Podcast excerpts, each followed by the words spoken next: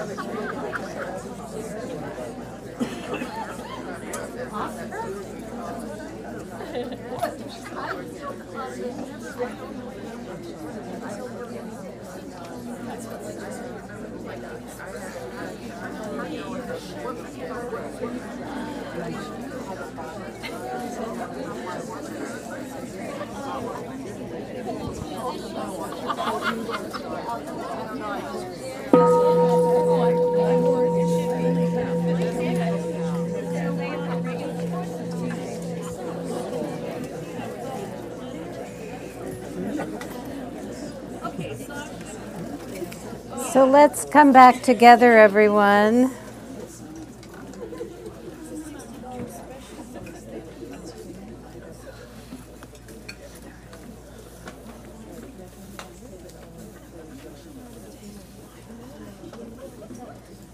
So let's begin with us sitting.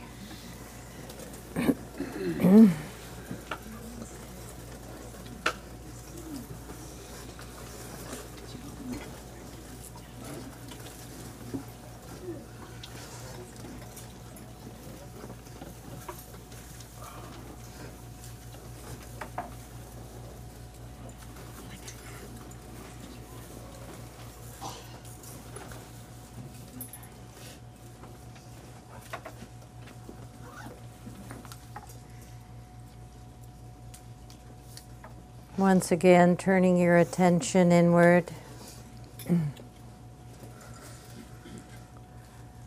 Feeling the body sitting erect.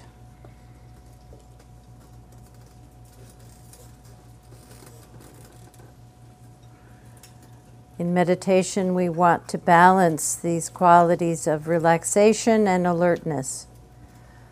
So, not too relaxed, not too hyper alert and vigilant, but just comfortably present with interest, with openness.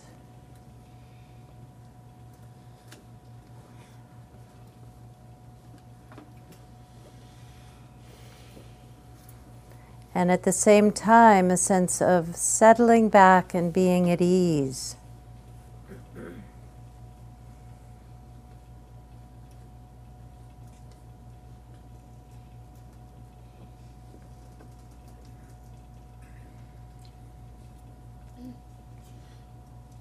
And beginning to notice what is here. Right here, right now, what is it you notice?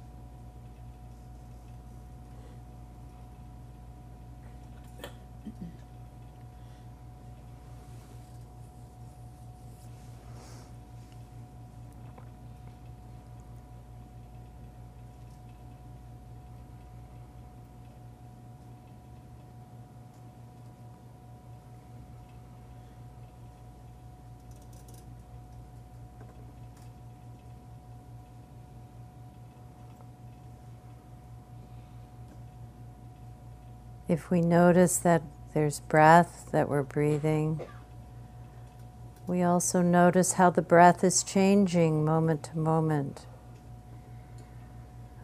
If we notice sounds, we can also notice how the sounds are appearing and disappearing, changing moment to moment.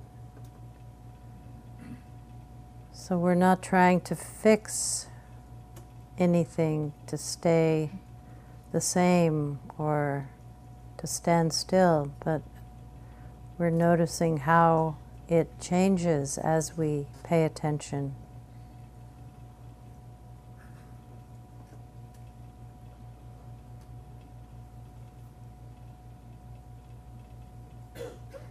So it's a very dynamic noticing.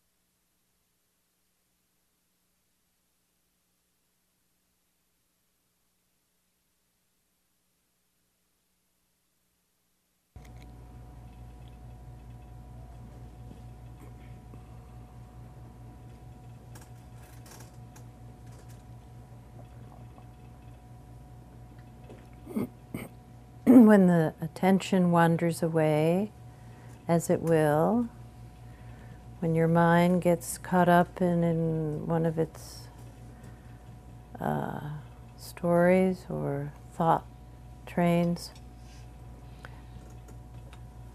when you notice that, then return to some aspect of your physical experience, either your breath or the feeling of your body sitting or the sounds that you hear. Return to the body over and over and over again as a way of anchor, anchoring yourself in the present.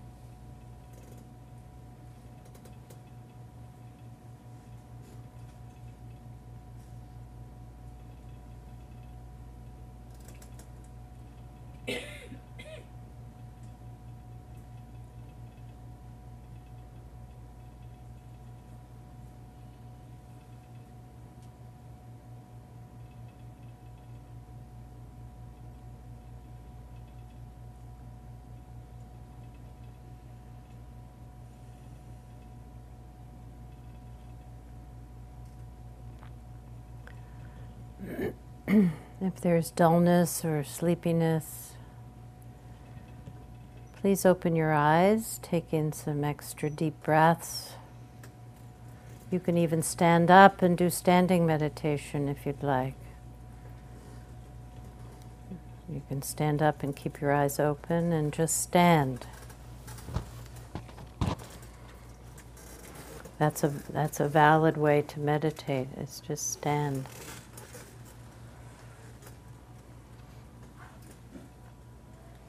Feeling your feet connecting to the ground.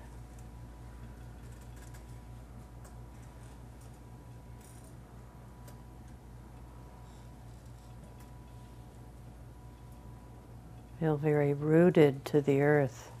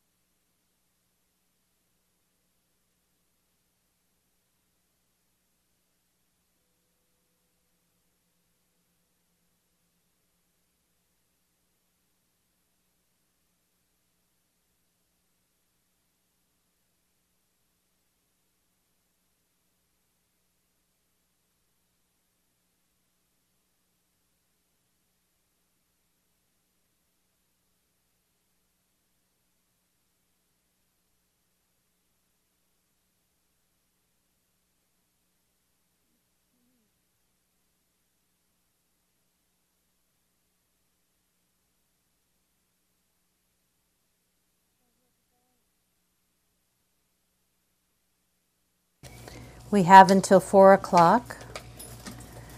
Before we start, a few announcements that if I don't do them now, they'll never happen. So there are a few flyers on the, the table, and I'd like to point out several things, upcoming things that I'm involved in. There's so many wonderful offerings here at Spirit Rock, and uh, anything you do here is going to be something wonderful.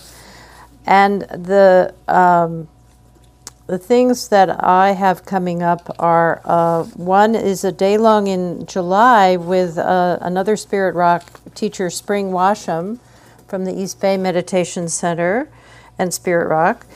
Uh, we're doing a day long for women of all ages. We like this idea of multi generations getting together, and we thought, as we're women, we would start with getting the women together. I'm 74, Spring is in her 40s some somewhere. Um, so that's on the that's July 20th. That will be happening, and then um, July 22nd, I start a class called Awakening as We Age that will meet for five weeks on Monday mornings. I know that's not ideal for many people, for everyone, but for some people it works.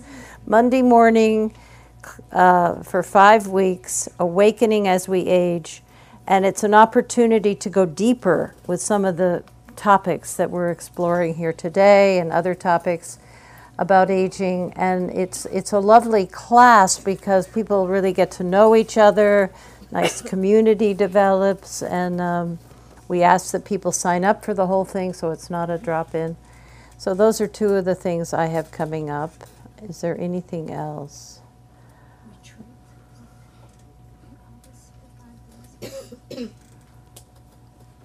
I don't remember any retreats, but anyway, if they're happening, I guess I'll be there. you, are, you are doing a yoga and meditation. Oh, thank you. I'm doing several retreats, yeah. Thank you. But I think they're full already, so they, okay, thank you. Um, anyway, it's always lovely to see any of you at any of the retreats. Um, also, Dana, this teaching is offered uh, in the way that we work here at Spirit Rock. It's not fee for service, but rather we operate according to the principle of generosity. It's considered a, a, a way that the teachings stay alive rather than just um, what we're used to, fee for service, but rather that it brings a quality of relationship into the teaching. Like you come and you hear the teacher and you think it's some of things are helpful and so in in in your out of your heart you give whatever donation you feel you can, which is comfortable but also generous and that, that it expresses your desire to continue this way of operating and also to have uh, continue for us teachers being able to continue to teach because we actually live from Dana. It's not just like, you know, a little tip here or something. That wouldn't, that wouldn't work so well. So, so far it's worked really well at Spirit Rock, and we're deeply grateful to your generosity. So, anyway, before you leave, there's baskets in the back and in the lobby. we, we gratefully and joyfully accept your expression of generosity. So this afternoon, I want to um, cover a very big topic that's uh, very confusing, extremely confusing subject called no self, sometimes called not self, no self, egolessness, or selflessness. All these words are pointing to something. What are they pointing to? So, this is what we're going to jump in and get in the territory of because as we age, as we've already seen this morning, some of the old ways of identifying ourselves, some of the old ways that we have felt uh, identified with are changing. So, what does that do to our sense of identity? And who, who, who is here when all of that is gone, when all the roles have been done, the and what is here? Clearly, there's something here. You don't just, you know, disappear into a, a black hole or something. You know, you're still here. You're still alive. What is this? Who's here? What is this about? So those are some of the questions we want wanted. So, so not self, no self is not is confusing because it implies that there is a self that we need to get rid of. It's kind of a very common idea in Buddhist circles. When students hear that, it's like, oh, I need to, I need to not have a self. I need to get rid of myself. But it's actually not that. There is nothing to get rid of except a misperception of what was here all along. We thought there was an independent, solid, enduring entity of some kind called me that was running the show. Not self refers to the direct experience of seeing through that misperception. That actually, just as we did with the body this morning, it appears that the body has this solid, enduring, independent existence. But when we looked even a little more closely and we looked at some of the functioning of the body, and we looked at the fact that we didn't even know this was going on in the body, we can see that there is no autonomous self that is running, that is controlling, that is uh, sending orders to how the body functions. No, the body is an completely complex, intricate, sensitive system of causes and conditions and effects that operate exquisitely together. I mean, it's so, and anything in the world is like that. Anything in nature, each tree, each blade of grass, each flower. We're discovering, you know, more and more with climate change now that um, nothing can be separated as having some kind of independent existence that doesn't depend on the whole thing. Like this famous quote of Carl Sagan if you want to make apple pie, first you need to create a universe.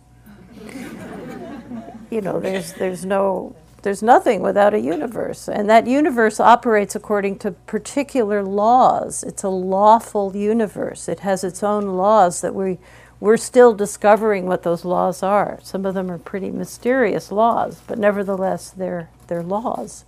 So there's this lawful operating, but there's no one. This is very much a Buddhist view. There's no one standing separate and apart, running, running it. You know, there's no Wizard of Oz behind the curtain, you know, pulling the levers. It is, it is all operating according to a, a very complex uh, interaction. And this is very, uh, okay, so, so no self refers to this, this idea that there is a, there is something, but it is not independent of it is not an independently operating something. It is not solid, it's not enduring. All these words are used. So there's nothing to get rid of. Well, that's the bottom line. There's nothing to get rid of. There's only something to see for what it is. Rick Hanson has a, a lovely description of, of the fact that the neuroscientists have been looking in the brain for perhaps a center that would be the self. You know, like some place in the brain that they could say, well, that's the, that's the source of self. That's where self is. But they have not found any such thing. So Rick Hanson writes The everyday feeling of being a unified self is an utter illusion. The apparently coherent and solid I is actually built from many neural subsystems with no fixed center. The apparently stable I is produced by variable and transient activations of neural circuits. The apparently independent I depends on neural circuitry, the evolutionary processes that built them, critical interactions with others to shape those circuits, circuits and the stimuli of the moment. Neurologically, self is empty. The word empty means without absolute inherent existence, without an autonomous, independent existence. There is nothing in this universe that doesn't depend on everything else. There is nothing in this universe that stands separate and alone, but we have this illusion about ourselves that somehow we are autonomous beings. That's an illusion. So the misperception is that we have bought into the illusion. So the freeing of ourselves of an illusion is what no self refers to.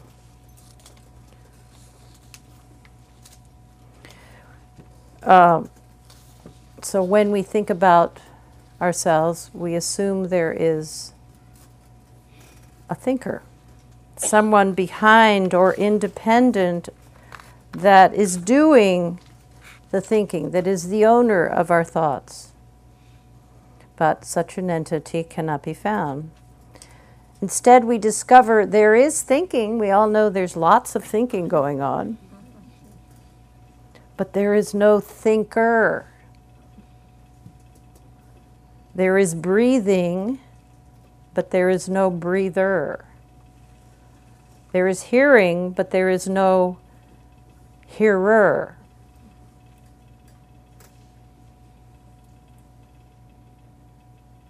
There is sensing, but there is no person in charge of that. This is what no self refers to. This is what emptiness refers to.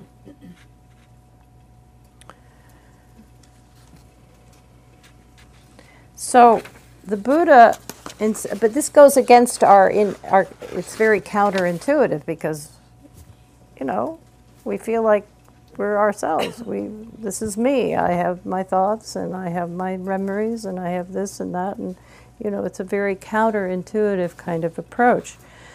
So the Buddha pointed to identity as a view of ourselves constructed by our thoughts, a conclusion we draw about ourselves based on our life experience and other people's feedback we have ideas about ourselves. I am good. I am bad. I am worthy. I am unworthy.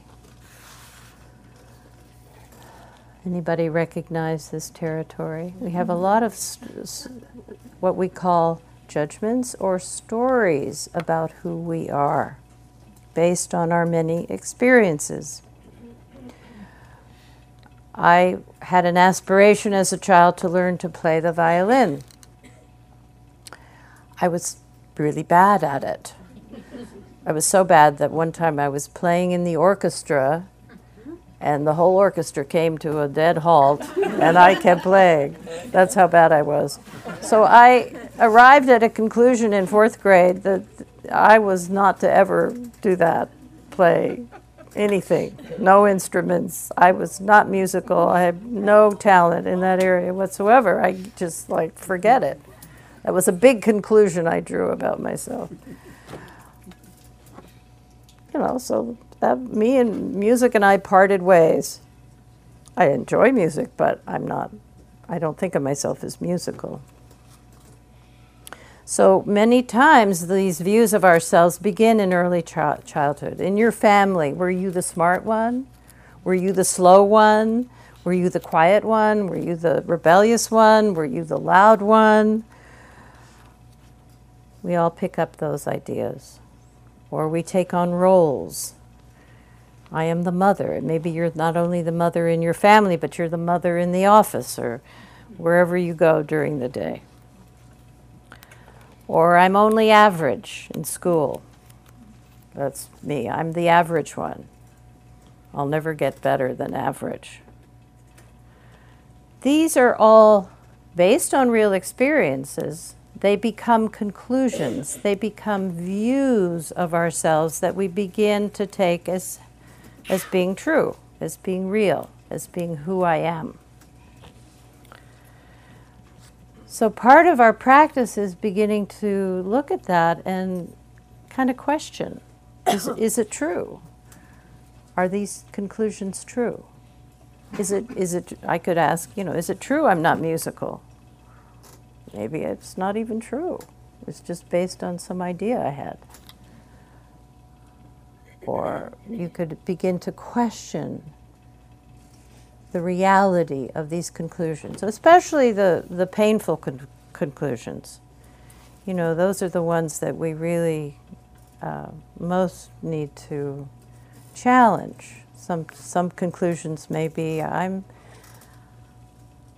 Uh,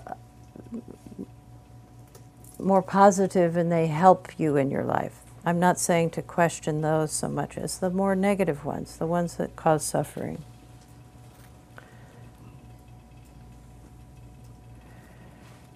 So, the point of this is to understand what the Buddha was talking about when he said the self is a view, it's a perspective we have on ourselves. The point of this is to see that the, the self that we most often refer to as me is a construct. It's constructed out of our opinions, our judgments, our, our ideas about ourselves. And that we participate in an ongoing way in creating that view we can notice when we are sitting, we may have many thoughts, and some of them are quite neutral. I'm at Spirit Rock, the air conditioning's on, it's a warm day, the sun is out. These are sort of neutral, right? They're not. And then suddenly one thought will come along did I hear what I think I heard when Bob said that to me in that tone of voice? And suddenly a self appears, an idea about somebody's view of us or our opinion about something that involves me, and by gosh, I'm going to do something about it. I'm going to go to Bob and really tell him what I think. Or, you know, this idea of self suddenly will appear in the middle of our meditation. So, when we get instructions in practice here at Spirit Rock, we often will be told when you're noticing thinking to notice the kinds of thinking you're, you're experiencing. Maybe you you can notice planning thoughts or um, judging thoughts, or you can notice um, uh, loving thoughts, or angry thoughts, or um, thoughts about strategy thoughts, things you're going to, you know, you're, or analyzing thoughts or Dharma thoughts. There's all these categories of thinking that we can notice. One of the categories of thinking that we can notice and that's most relevant to us today are thoughts called selfing. Selfing thoughts are the thoughts that create our view of ourselves, that tell the story of who we are, how we're doing, who we were in the past, who we're going to be in the future, all those kinds of thoughts. And they usually come with a certain charge. We're invested in those thoughts. We, we, they're not idle thoughts. You know, they're not just like the sky is blue thoughts.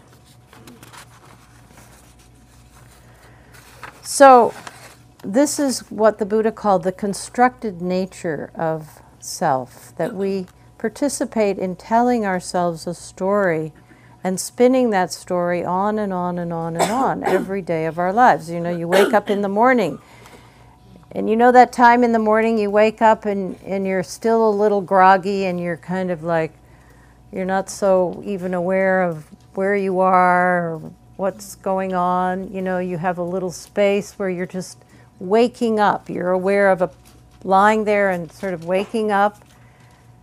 And then the story starts. you know, oh my God, I forgot to call blah, blah, blah, and I've got to get up and get on the blah, blah, blah, blah, and it's often going. You, you recognize that. Yeah. So that's the creation of self.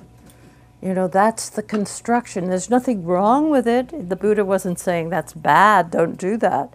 He said just notice that this is the self we're talking about when we say me or mine.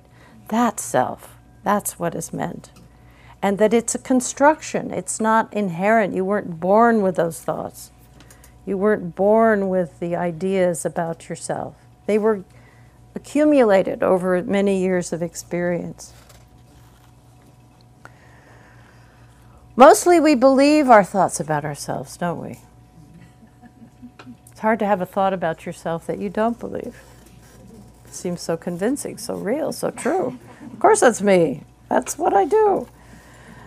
Um, but the truth is, the story we tell about who we are largely determines the kind of experience we have in life.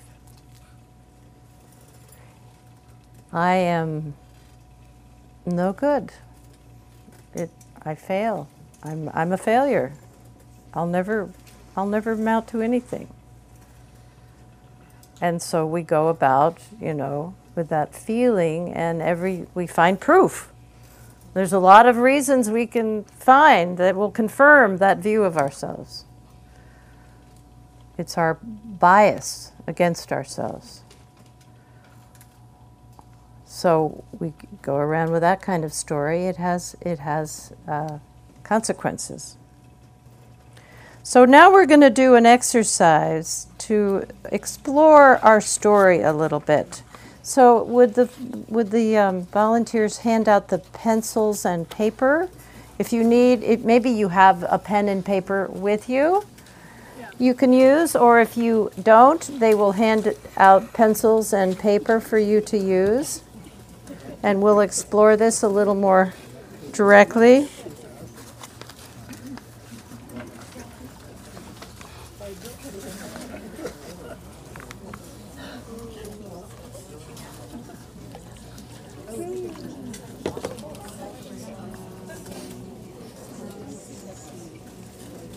Here's a, a gentleman over here needs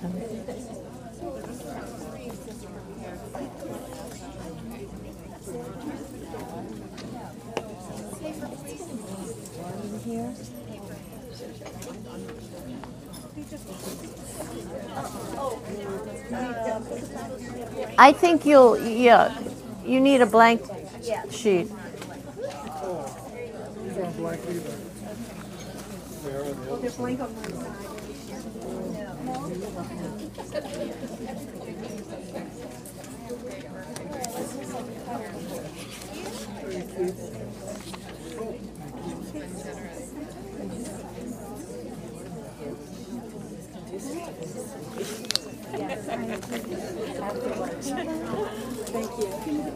Oh.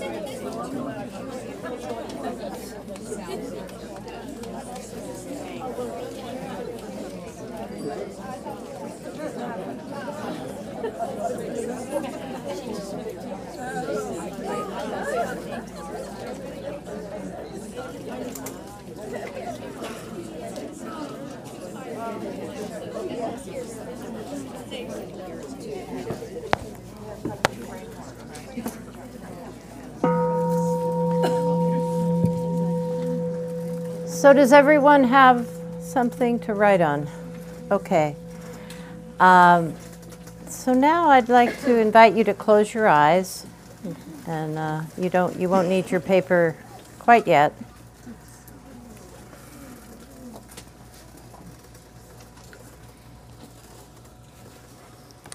And I'm going to ask you some questions, and to the best you can, begin to notice the what you experience in relation to the question.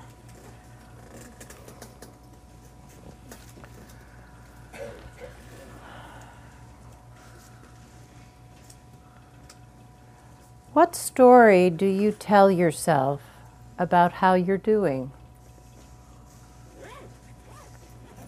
What story do you tell yourself about how you're doing?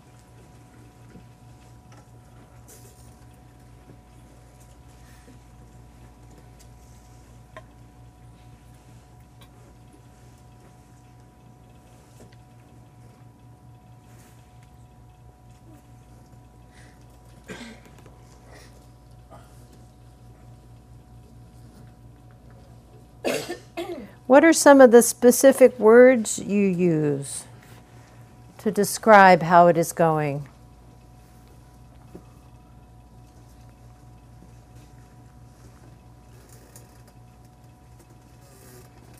If you want to take some notes, you can.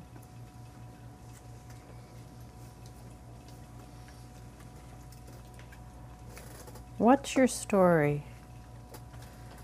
And what words do you use? To describe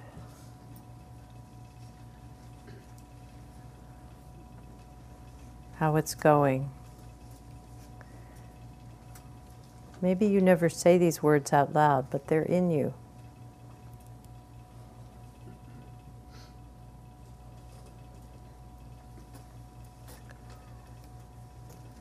Maybe your story is a secret story you only tell yourself. What words do you use when you think about yourself?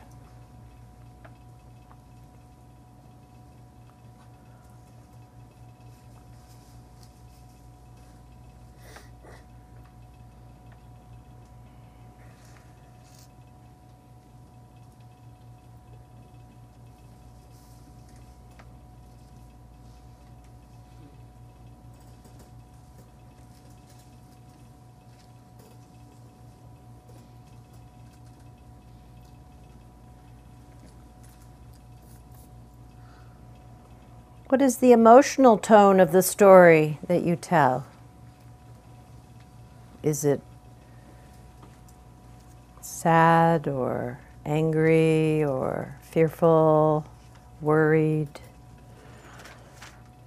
excited, joyful?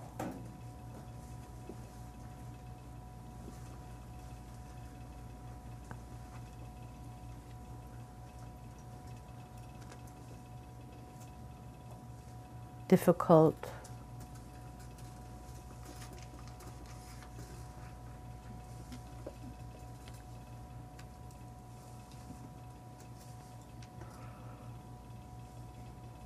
Loving, patient, restless. What kind of emotional tone does your story have?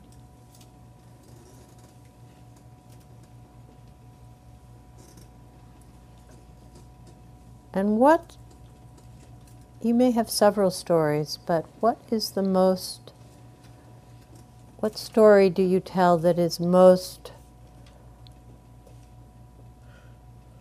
difficult, that has the most suffering in it?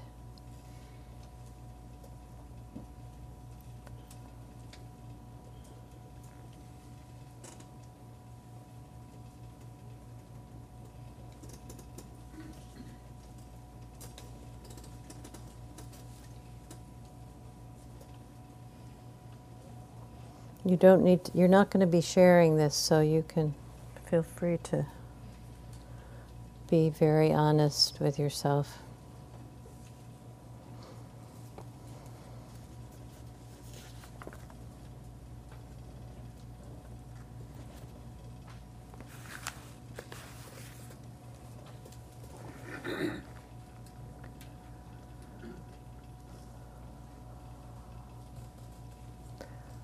Okay, now we're going to go into an inquiry. So, once again, find a partner to work with. You can bring your piece of paper with you, but and don't talk too much. Just silently find a partner and face each other.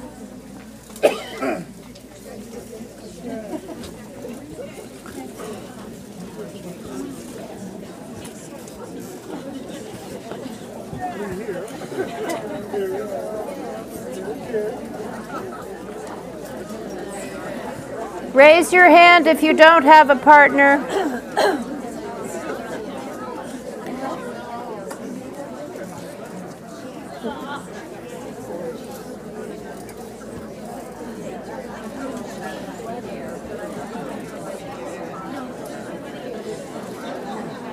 Raise your hand if you don't have a partner.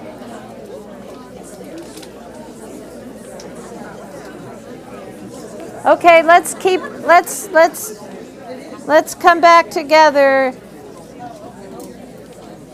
Let's stay in stay in touch with yourself.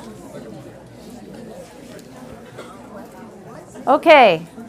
Listen up everybody. This time the question that you're going to explore together is who would you be without your story?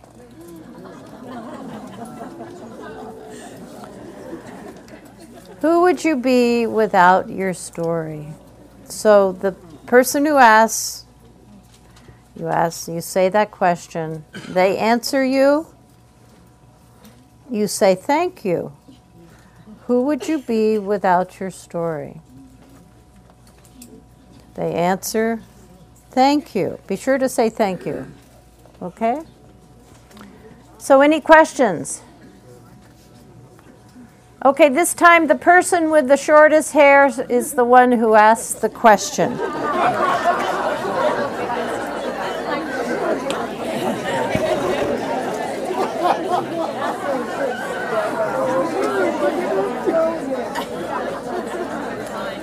Okay. So let's begin together.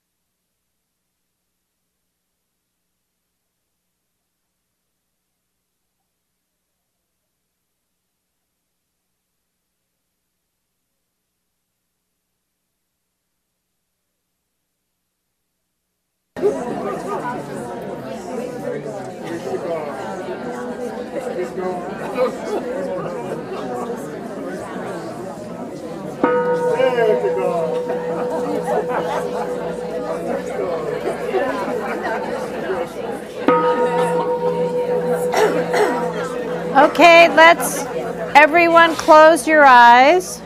Close your eyes. Come back inside.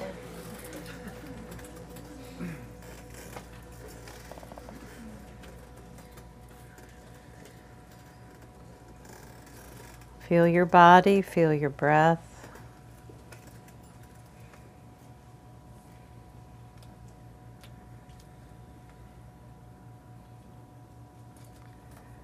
And then open your eyes and change roles.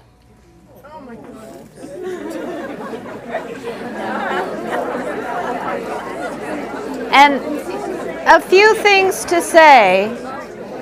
A few things to say, which is one is don't change the question. Just say the say the question as it was given. Who would you be without your story? Don't comment on things your your your person says just do the exercise in a very simple way. So you don't get off into some big conversation, you don't change the the whole exercise. Just stay with it. That's the discipline of it. Just stay with it as it was given, okay? Thank you. So please begin.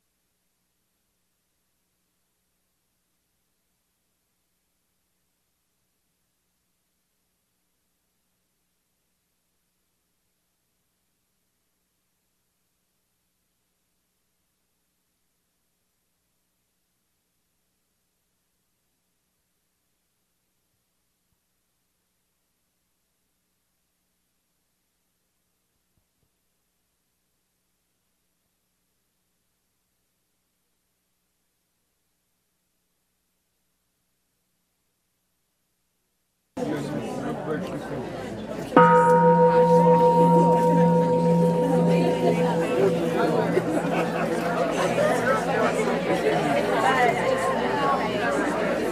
a moment to close your eyes. Close your eyes.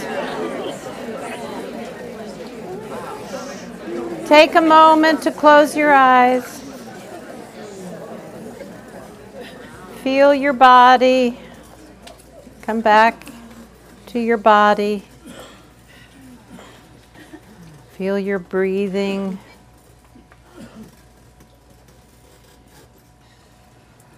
And breathe. Take a big breath.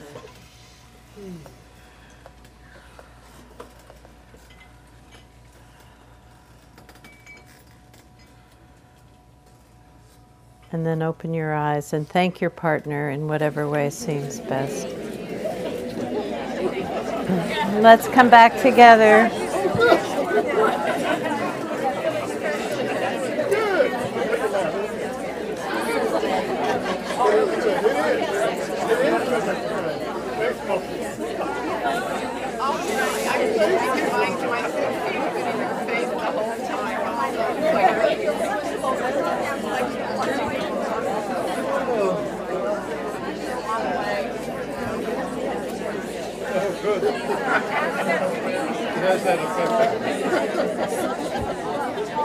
Okay.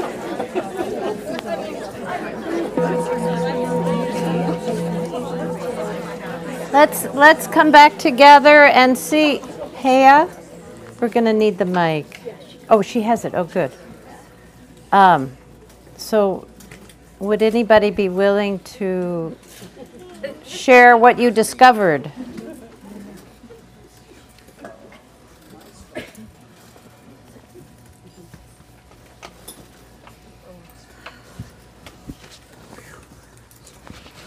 Well, as I was sharing, I realized that there's so much emotion right under the surface, and I really decided that I didn't want to kind of open up um, amongst all of these people. So I just kind of kept it on purpose, kept it so I didn't get too deep. But there's tons there. So, so what do you make of that? Well, that it's definitely something that I have to look at. Yeah. Yeah. Yeah. Yeah. Yeah. Good. Thank you. Who else? In the back there with the enthusiastic wave? Oh, no, okay. You sure? Oh, I thought you were. Okay. Who else would like to share I- what they discovered? What is this on? Okay, I noticed that um, that my story also served me. So I was noticing what didn't work, what served, and what didn't serve, Oh, which was really exciting. Yeah, great. Yes, who else? Um, what I found was that um, I couldn't, there was no one in the room except for this one last person. And when we shared, we discovered that our stories were very almost identical. Mm, interesting. So that was really interesting. Yeah, that is a setup of some kind. Who else would be willing to share? There's some up front if you want to. There's this woman here and then Max. Hi. What Hi. I I have been in therapy my entire adult life. And I have a theoretical understanding of how my story has limited me. Yeah, But this was a really visceral experience good. of of who I would be because it was all about uh, fireworks and red convertibles and, and energy. Yeah, Oh. and and limitless possibilities. It was quite lovely to to have that actual connection. Fabulous. We'll watch for you on the freeway. My friend is driving the red convertible. Oh, that's great. Max. Uh, when we were writing those stories, uh, I think you gave us the impression that these are confidential, nobody's going to know them. Yeah. However, in answering those questions, oh, they were revealed. Revealed good times, yes. They, uh, uh, so uh, I, kn- I, mean, I knew what, what her stories were, were, and I'm sure she also knew what mine were. Oh. But I was not uh, very much uh, emotionally disturbed by that because I had some idea that my stories, uh, especially the ones that gave me a lot of suffering, they were in the early stages of dissolution. Oh. So, so there was a lot of hope. Yeah, Thank great, great. So you got glimmers of where you might go without a story, a suffering story? Is that a you is that something people are relating to? Nod your head so I know that you're Yes, okay, good. Just make sure we're going in the right direction here. I guess I kept thinking about the word story and, and realized maybe it is just a story. And I, I tried to ask the question differently um, uh, who would you be without the story, and who would you be without your story? Uh-huh, yeah. and, and it just made me think, you know, these are just stories perhaps, and Yes. that we've created them. That's And that we don't maybe need them. And so it just reminded me these are a story. This is exactly what the Buddha was pointing to. By the way, it's just a story you're telling yourself. It's not, you know, you can do another story or a better story or you can live with no story. Yes, great. I, it just popped into my head right now that my story was created not so much for me, but to tamp me down so that my parents would be comfortable. Aha. Uh-huh. yes. Anybody relate to that? Sure. Yeah. We have several here. Great. uh, without my story, although it was hard to, you know, kind of release it, I, I, I would be happy and free. With my story, I am comparing. It's a comparison of my either my story or what's happened to me to somebody else or to somebody else's story, mm-hmm. and that is just a trap. Yeah, one story comparing itself to another story. Yeah. no win. No win. Yeah, thank you, Nancy.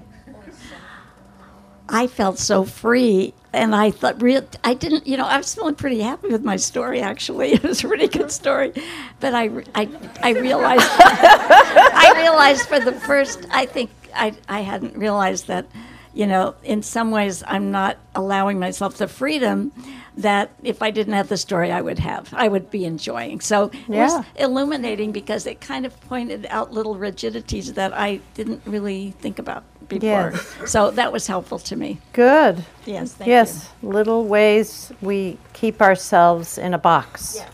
Yes. Or big ways. Little or big ways. I found the, the repetition of the question was uh, endlessly compassionate um, in that it just, I couldn't like wiggle out. There was no wiggle room. it just That's kept going. And I thought it, when, it, when it was Joan's turn to ask me the questions, I thought she's asking way longer than I asked her. You know, it's like, this must be 30 minutes on my end and 10 on hers Oh. No. because it was just, it, it was long enough to get to the real stuff. Yeah. And it just sort of poured out, but it was, uh, it felt so incredibly compassionate, very, Oh, that's very. Kuan Yin-ish. Yes, Yeah. it you. is meant in that spirit. Although some people don't ex- always experience it that way, they may feel like they're being grilled or, you know, but it is meant with great compassion. No wiggle room. Like a woman said earlier, um, Hold closer. like that. Yeah. Like a woman said earlier, I got. Um, now I forgot because I'm on stage here. um, like a woman said earlier that she. Well, I'll have to give you back the mic. It'll, it'll come up. It'll bubble up. later. Oh, I know what it was. That that I had shed a lot of um, situations and qualities and stories over the years, and that was very viscerally felt Yay. and that being here now things were simpler and that I actually want to be free and happy. Mm. And uh, so that was what I went through. And it Great. was very uh, much felt in, on the inside. Yeah, So, yeah. wonderful. You feel that being that wants to be free and happy is right there, not far away. You notice that? It's not far away. I, I was just struck with my answers kept on being a little less of what I've been. You know, that I, it's not like I wanted to be some different, complete different, more perfect story. it was like uh, accepting that there's certain things that happen that have made this story. Can I can I be less reactive and less, you know, rigid and constricted by it? So Yeah. almost like, you know, some compassion, like there's certain trauma that occurred and I can't change that, but and it's sort of laid down in my cells and I'm going to be some reactive, but can I be less crazy and Yes. less reactive? and Lovely. Just a little, and ultimately the answer was I'd have to be, you know, not have to be, I'd, I would be more compassionate ar- around my reactivity if I was going to be have a different story. Sure, sure. Thank you. Here's one. Up, uh, this gentleman here behind the pillar. Well, it occurred to me that there is a big meta story.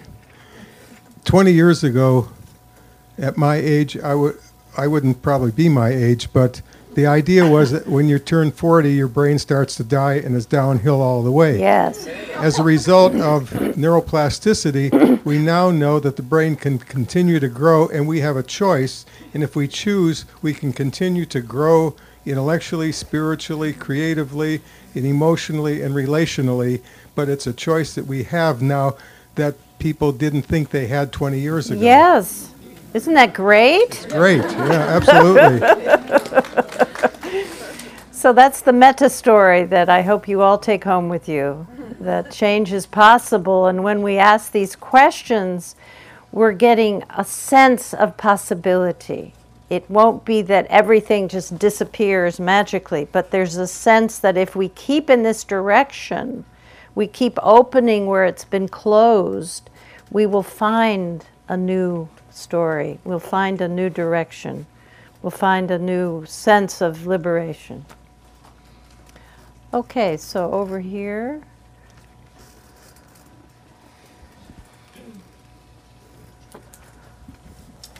Um, I retired from a fairly high pressure job about seven months ago. And so I kind of realized that the story, what it was, would have been a year ago, is kind of what I am today without my story. Oh, nice. Yeah. Did that make sense? Yes, it did, actually. and um, so I was having a really hard time. What would I be without my story? Is what I am. Yeah. And not that I'm, I don't mean to say I'm perfect in any way. No, we're, we don't believe that. but, but, but that, uh, that story that followed me for years and years and years is Yeah. what I am today. So. So here's living proof that you can change your story. How fabulous. And there's always more, you know, there's always more. Okay, last question or comment right here. Yeah, I couldn't really find a self without the stories. Like it was as if the stories are what gave the self contour and That's shape. right. And, and without them, I was kind of left with.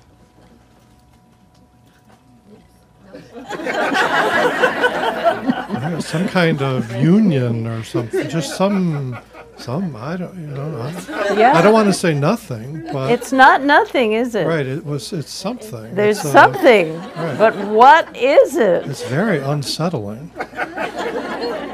But maybe also very alive, freeing, mysterious, worth investigating. Yeah. So that's the that's the deal. The self is a story. The self is a constructed story. Um, there's a Avatamsaka Sutra. Having no view of self, having no story about self. One is always peaceful. Having no view of self, one is always peaceful. You, this is what you entered this territory of no story, no view of self. Something opens that's a little mysterious that we can call peaceful, we can call free, we can call it happy, we can call it mysterious, we can call it all kinds of empty. It's empty. This is what's meant by emptiness. It's empty of what? A view, a story, a self. That's all. It's still very alive. It's very present. It's very full. But it doesn't have the added, added onto it a big story. So we're going to take this a little bit further, and I want you to go back to your pen and paper, and we're going to take this another level. So I want you to get, get back into the story you were describing. Uh, and some of the words that you use to describe yourself. And if you didn't write them down, then please write down some of the words that you use, the most vivid words that you can conjure up that are part of your story about who you are. No, this, this we're now going to go back into the story just for a few minutes to extract from it some of the language you use to describe that story. And they can be negative uh, words or positive words, either one. Can you give me an example? I am um, stubborn uh, rambunctious, and impatient. or I am patient, confused, and enthusiastic. It doesn't matter what the words are, but just some words that you feel connected to. Words that feel like you.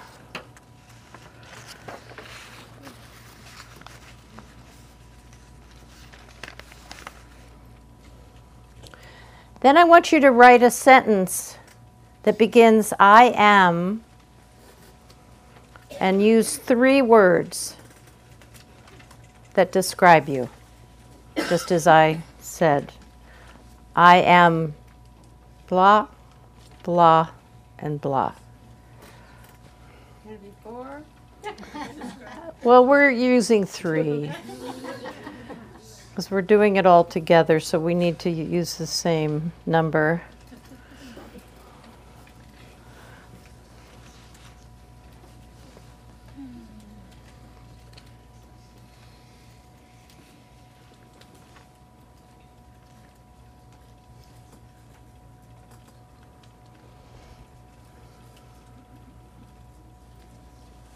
Write down a sentence. I am blank, blank, and blank. Is this related to our story or just Yes. anything? The story or anything? Well, it's best to uh, take it from your story that, you know. Yeah. hmm Words that feel like you. They can be negative or positive, it doesn't matter. So Yes. These are words that we used, that we came up with during the actual exercise. I- It could be, or they might be coming to you now. It doesn't I matter. can change my story. Mm-hmm. Well, if you would like to, sure. Why not? Yeah.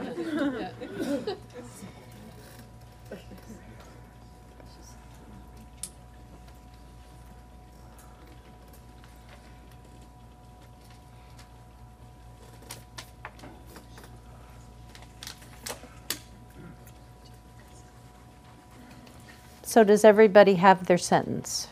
Okay, so put down your pen and paper. stand up and stretch because you're going to need to stay awake here.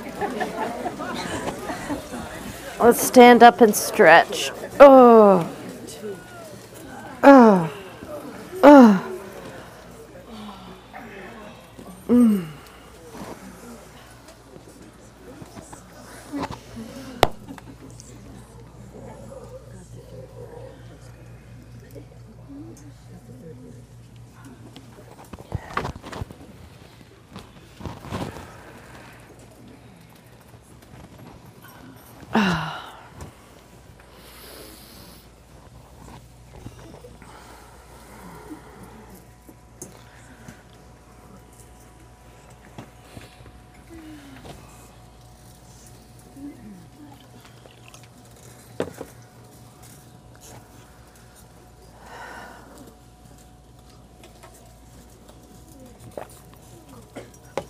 Okay, so sit back on down. And uh, you don't need your paper anymore. Just remember the sentence.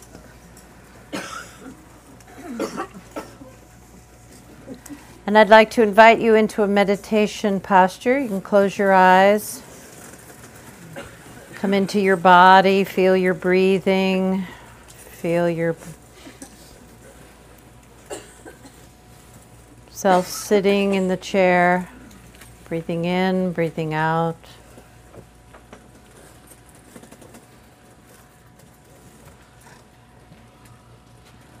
And now I'd like you to remember the sentence I am blank, blank, and blank.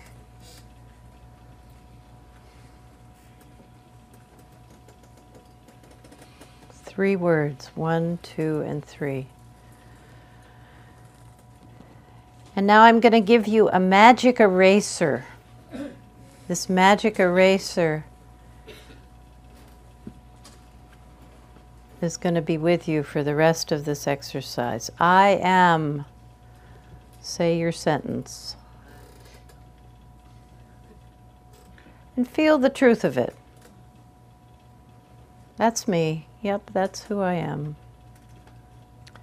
And now take your magic eraser and gently erase the third word of description. Gently erase. So now you're left with I am blank and blank. And say that sentence to yourself.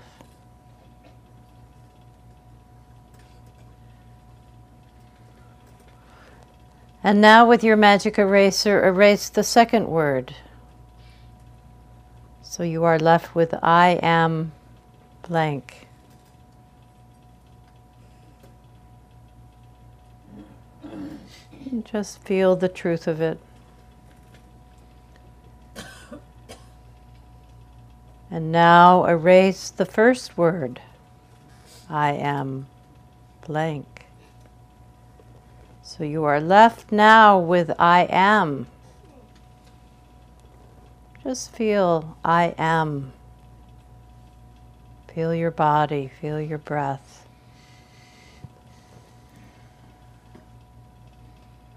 And now, with your magic eraser, erase am.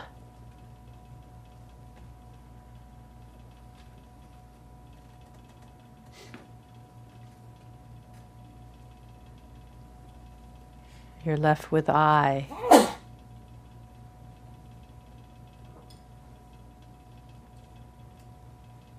And now erase I.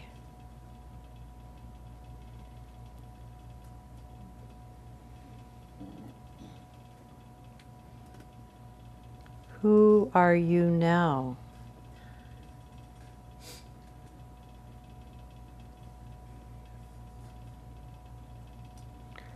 Has anything been lost?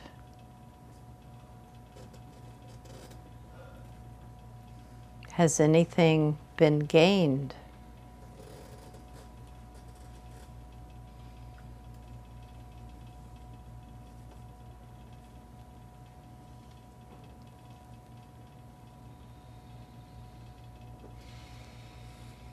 What is here?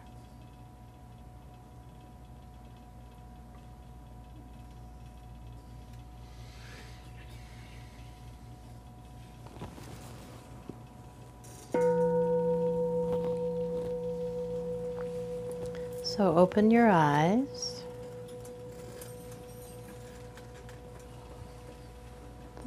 And let's hear from some people. What was that like for you?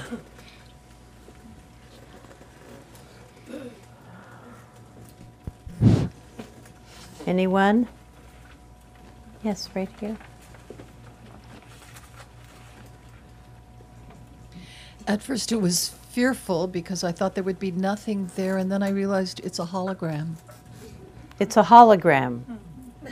Okay. Back there?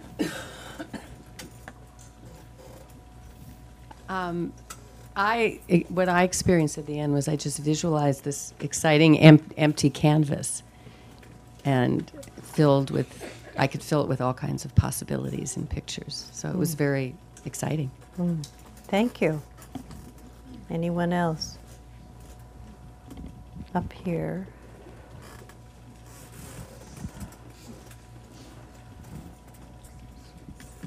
Uh, I was left with just the essence Yes. of whatever.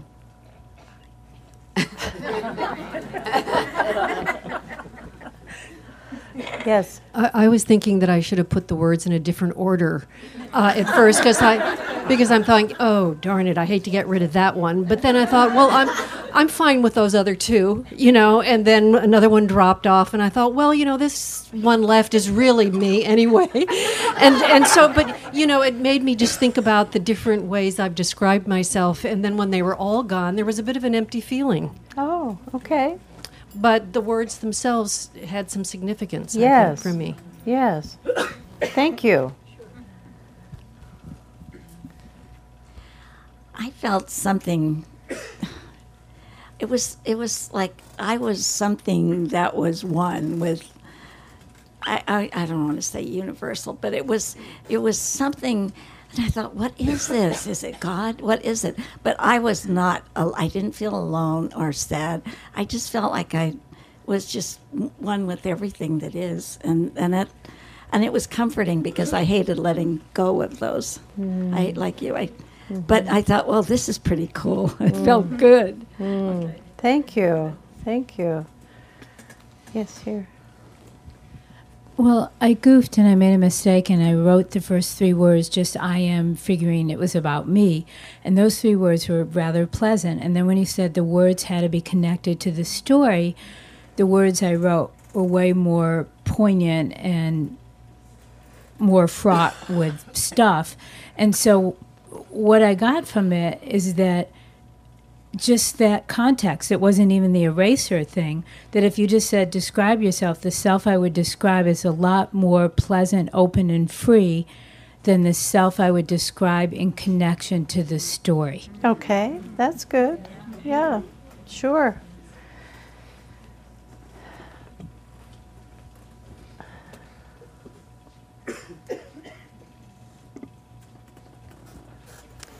As each word um, was erased, I felt more and more free and open and relaxed. And by the end, I had a smile on my face, and I thought, "Oh, this is this is why enlightened beings smile all the time."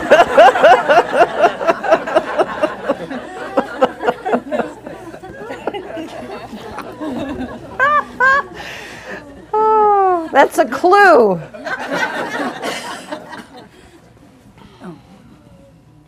Well, I took the exercise very literally, so I discarded the last word and then the second word and the first word and the I and am, but I was left with and, which never got erased. Oh,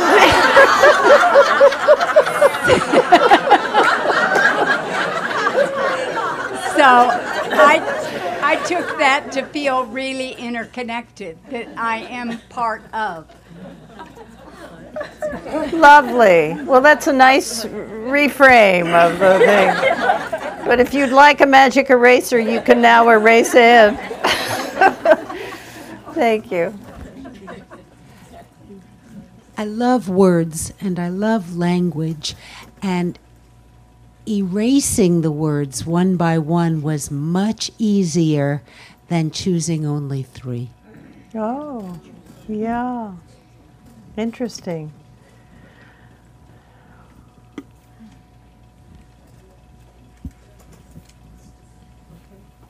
I was pleased to get rid of the words, though I thought you were going to leave I am, which is the name of God for some. But then I just realized that I am an atom. I am the essence of by whatever name we call God's Spirit. Mm. And I was excited. Oh, that sounds good. So, um, Buddhists like silence. Buddhists like silence. Who else? Right here, right here. Oh, oh, okay. Um, I had positive words in in my um, three words. So then I had to erase them. Mm-hmm. And it was very interesting because they were about freedom and movement and and I'm limping around with a cane and stuff. And so it was so the whole process for me was um, coming to terms in a pleasant way of those losses. Mm-hmm. Yes. So so that was uh, it was a different twist to the whole thing. Yes, it's a different twist, and it's so interesting doing this exercise over with many different groups of people. I, for some people, the the words, or having them erased, does feel like a loss. For other people, it feels like a great relief, or maybe the same person could experience both of those at different times. So it, it sort of points to our relationship to words and how much we rely on words for a sense of our identity. And also it, it points to the possibilities of silence, of the living presence that doesn't require any words. So it can go in a number of different directions, this exercise. Let's see if there's anyone else. There's one over here.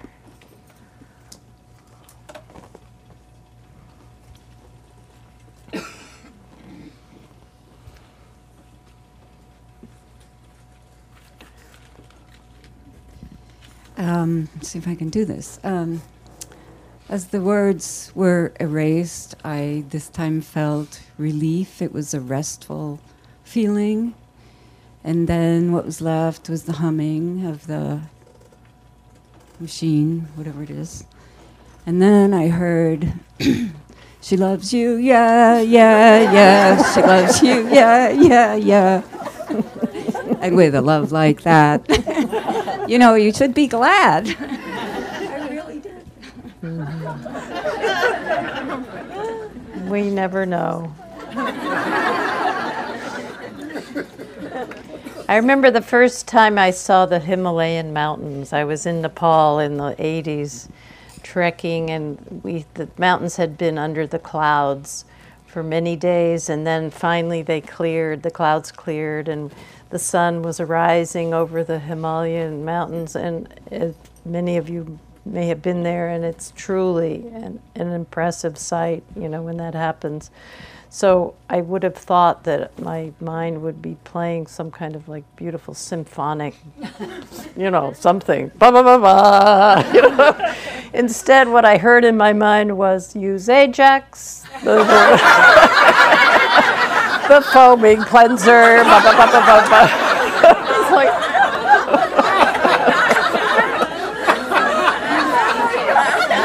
I mean, it just didn't fit at all. It just didn't fit at all. But that's what we're up against, folks.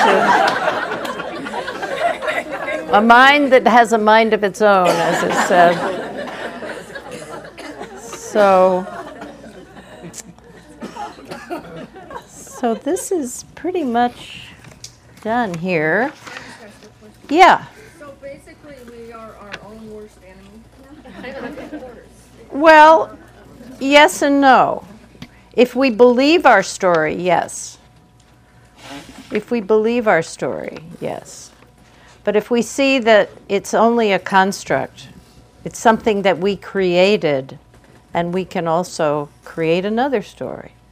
We can deconstruct the stories that don't serve us. We can construct better stories.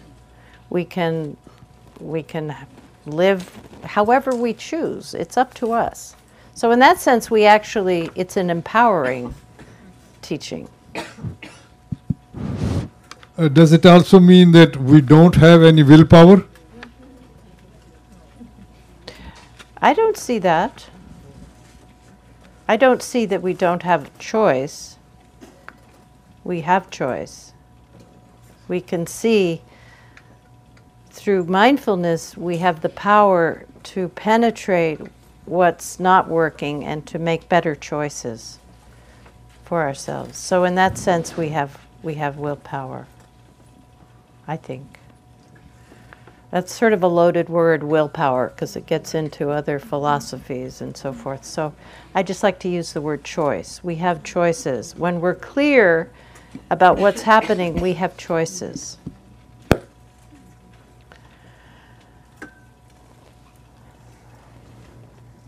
So I think I'll, uh, let's see, how shall I close?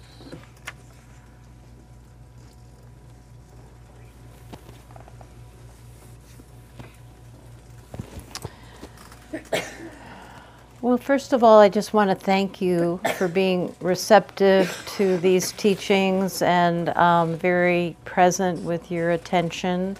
I have felt that today, and it's greatly appreciated. We've covered a lot of territory. This is not um, lightweight Dharma that you're hearing today, so if it's confusing, not to not to worry. It's it's it's one way of describing. You may hear other more helpful ways of describing. But I hope you can leave today with a sense of who am I now, with a sense of new potential, new possibility, that there is in the present this capacity we have for discovery, for openness, for exploring, for getting in touch with better choices for ourselves, for empowering our lives, and and that we don't need to be so afraid of of new ways of seeing and perceiving. That that actually um, can be very freeing to get out of the boxes that we've held on to for so long. So I hope you come back to Spirit Rock and continue your practice so that you will have these these muscles of choosing in new ways get strengthened and that you find this is a useful uh, teaching and especially for this time of your life where you're uh, being challenged by uh, life itself. You know, it's challenging to open ourselves to the unknown in the ways that we are doing. So let's close by dedicating the merit. That's something we like to do here at Spirit Rock, um, where we recognize our connection with all of life. That's really what dedicating the merit is about, is realizing that when we practice, we're not just practicing for ourselves alone, but that we are practicing for the benefit and welfare of our families, when you go home tonight, when you when you live in close proximity to others, they will be affected. They are affected by how you are, by how your what your response to them is, and that in this way we share the teaching, not necessarily verbally, but non-verbally in the way that we are with each other and that this is this is one of the ways that we bring benefit to the world around us. Uh, little things can mean can make a big difference to those who we are close to. So in that way we are sharing the merit of this diligence that you all exhibited today in coming here and staying present and in uh, your interest, in your attention, and your openness to some new ideas. This is all uh, a way that we do the work and share it with, with, our, with our neighbors, our co-workers, our communities, our even the people that we most struggle with, we are helping everyone when we practice, is my firm conviction that we are helping everyone when we practice. So I hope that you uh, appreciate, deeply appreciate your um, diligence in doing the practice and in all the ways I've mentioned. So um, may we share this, the blessings of this practice with all that we come in contact with. And may we send out our good wishes to this world that is in so need of healing. And may we extend our deep prayers for peace for all beings. May all beings everywhere be at peace within themselves. May all beings everywhere be at peace with one another. May all beings and creatures find peace and harmony in this world.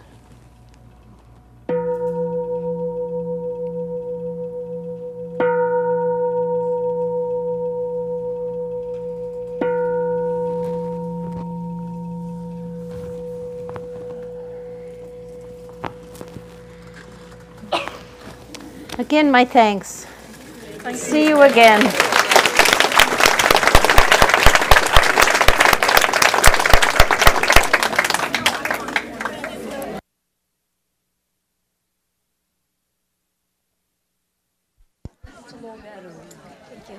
Hi, quick reminder for everyone who has signed up for CE credits.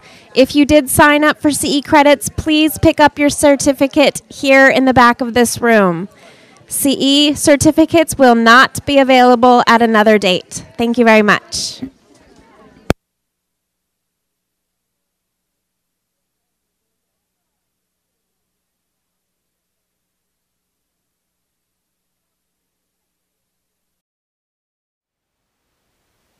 Thank you for listening.